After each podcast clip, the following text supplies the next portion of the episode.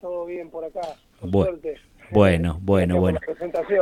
Eh, no, por favor, es un honor y un gusto para nosotros y por supuesto valorar porque primero me gustaría saber si vos querés contarme o lo contás tu historia de vida, cómo llegás a este deporte, interpreto que vos este eh, no no es una cuestión congénita que perdiste la visión, sino eh, pudiste jugar al fútbol viendo y después al adaptado. Contame un poco de eso.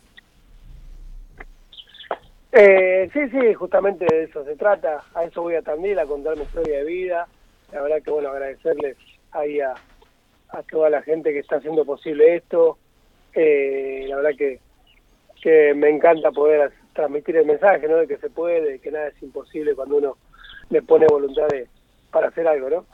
Eh, no, no, yo soy ciego de nacimiento. Ajá. Eso es lo mágico, eso es lo mágico de todo esto. Ah, mira.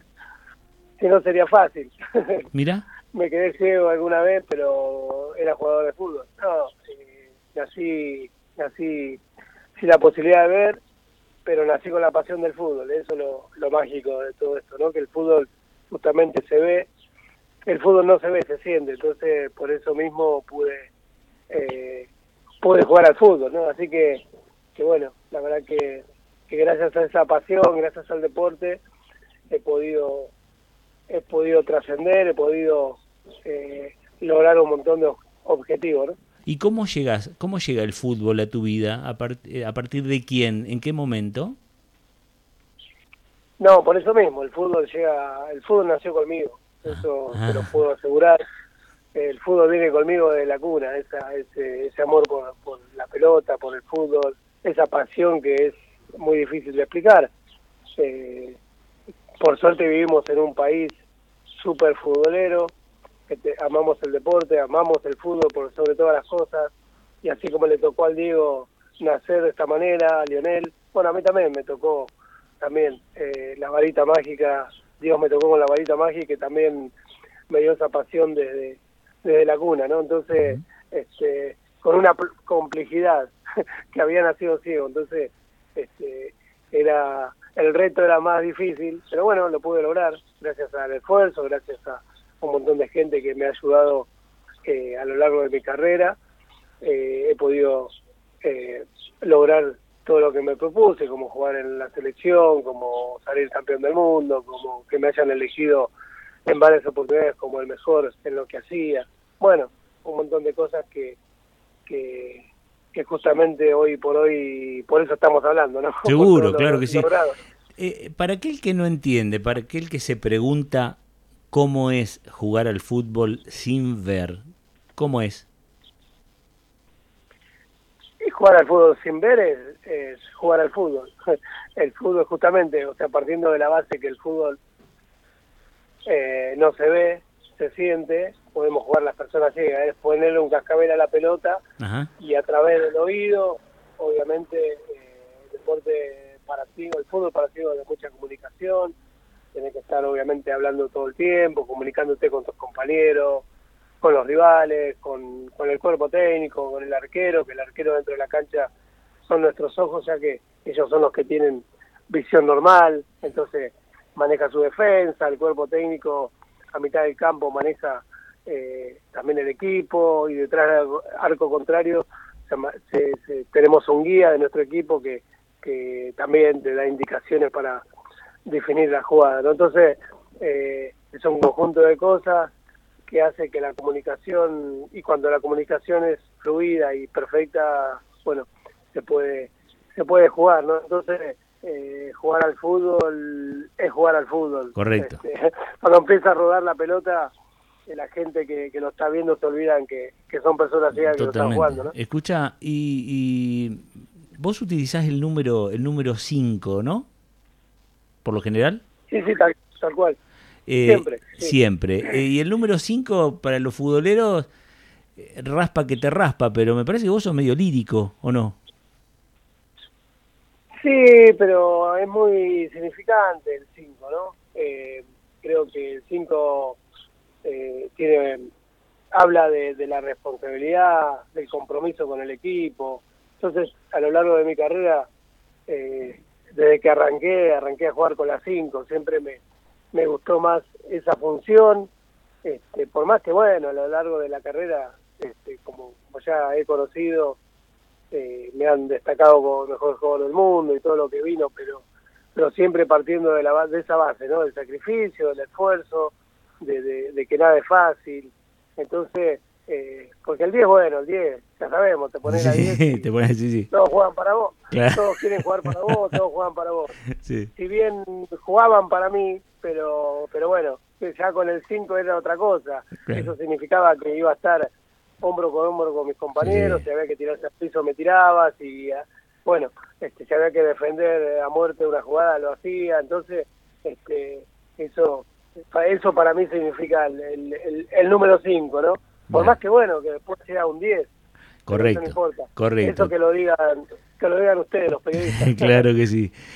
¿Y, y cómo es? Eh, vos has jugado en los dos clubes más grandes de la Argentina, ¿verdad? Sí, sí, verdad. Sí. ¿Y, y cómo es un superclásico? ¿Ahí también es superclásico?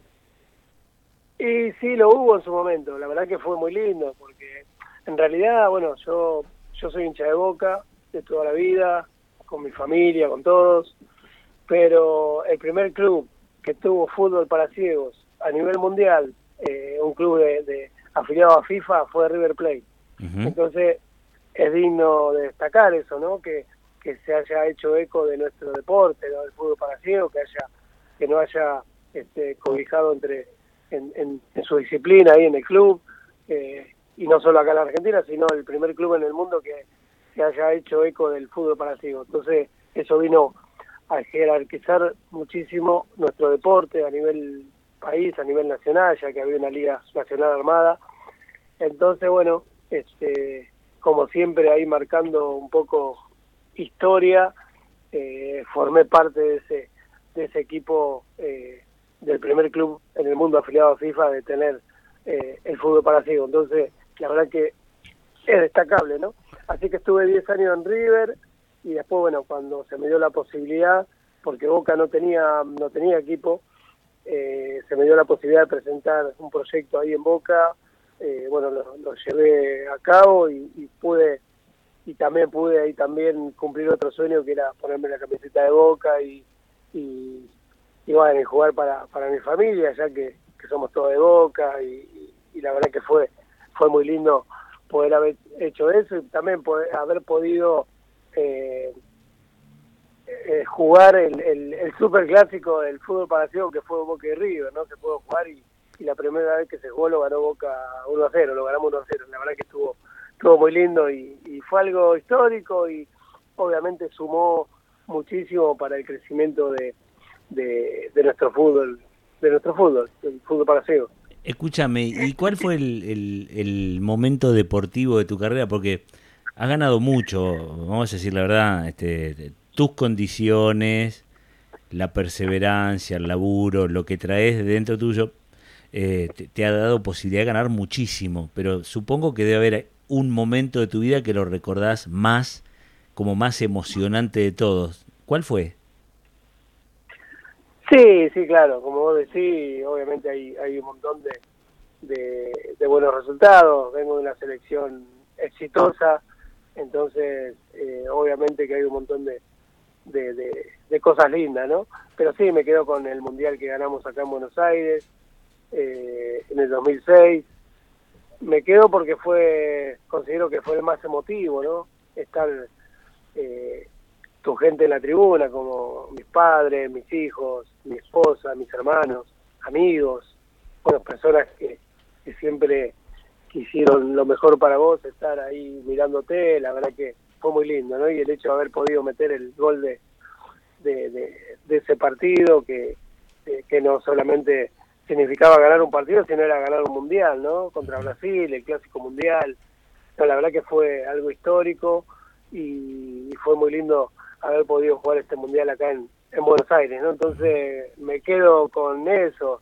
Este, es difícil ¿no? quedarse con, con uno, porque bueno, como te digo, en el Mundial 2002 también salimos campeón, me eligieron por primera vez el mejor jugador del mundo, he sido abanderado tanto como de Atenas 2004, hablo de las Paralimpiadas, o de Beijing 2008, que eso también son, son, son hechos para mí por lo menos este, muy, muy, muy queridos, ¿no? Y que, que lo tengo muy, muy, muy adentro de mi corazón, ¿no? Así que, pero bueno. No, no, no, pero eso escúchame. Emocionalmente me quedo con el, Mundial 2006. Estás hablando de un Mundial en tu país, con toda tu gente en la tribuna. Metes el gol del triunfo, campeón del mundo y a Brasil. ¿Sabes qué? Es el sueño de cualquier pibe eso. Sí, tal cual, tal cual. Por eso te digo que fue que fue muy emotivo, pero, o sea, destaco todo lo que he logrado eh, para que vea la magnitud de, que tuvo ese, ese, ese mundial, ¿no? Bien, ¿y cómo ves en el contexto mundial, Silvio, vos que has estado por, por tantos lugares, digo, ¿cómo prende el fútbol para ciegos en la Argentina más que en otros lugares? ¿Hay países similares? ¿Cómo es en el contexto mundial esto de practicar fútbol siendo no vidente? Sí, por suerte se juega bastante. La verdad que calculo que en todos los países del mundo ya se está practicando fútbol para ciegos. Eh, bueno, Argentina es potencia, ¿no? Eh, somos pioneros junto con Brasil y España y algún equipo más de, Europa de este deporte que se crió en el año 91. Entonces, eh, pero bueno, Argentina, ya te digo, es modelo mundial, hay países que obviamente se reflejan en nosotros, quieren imitarnos en cuanto al trabajo, en cuanto a, cómo se viene trabajando a lo largo de todos estos años, eh, porque bueno, aparentemente lo, lo, venimos haciendo bien y la verdad que me llena de satisfacción el hecho de poder decirlo, porque bueno, estar siempre en lo más alto del deporte mundial no es fácil para nadie y bueno, eso cuesta cuesta mucho esfuerzo, mucho sacrificio, pero bueno, uno está dispuesto a dar el, el 101% para poder estar siempre y dejar al país lo, mejor parado posible, ¿no? Seguro. Silvio Velo, histórico capitán, mejor jugador de la historia de fútbol para ciegos, va a estar mañana en el Centro Cultural Universitario. Era una charla programada en, el Estadio San Martín, pero por cuestiones climáticas fue corrida al Centro Cultural, donde también hay un gimnasio. Eh, yo quiero primero agradecerte enormemente lo que has hecho por nuestro país como deportista, lo que estás haciendo ahora con esta charla motivacional. Y te voy a aclarar a vos y a usted también que nos escucha.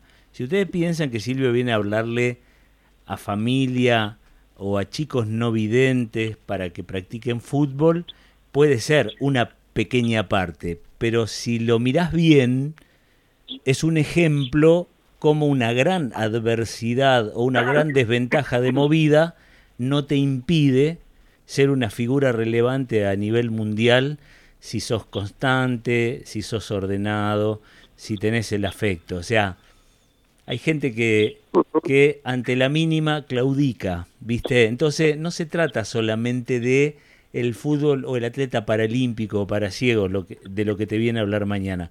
Por eso somos muy agradecidos y es un gran gusto para nosotros poder invitar. Silvio, que sea una buena estadía, un buen viaje y gracias por todo de corazón.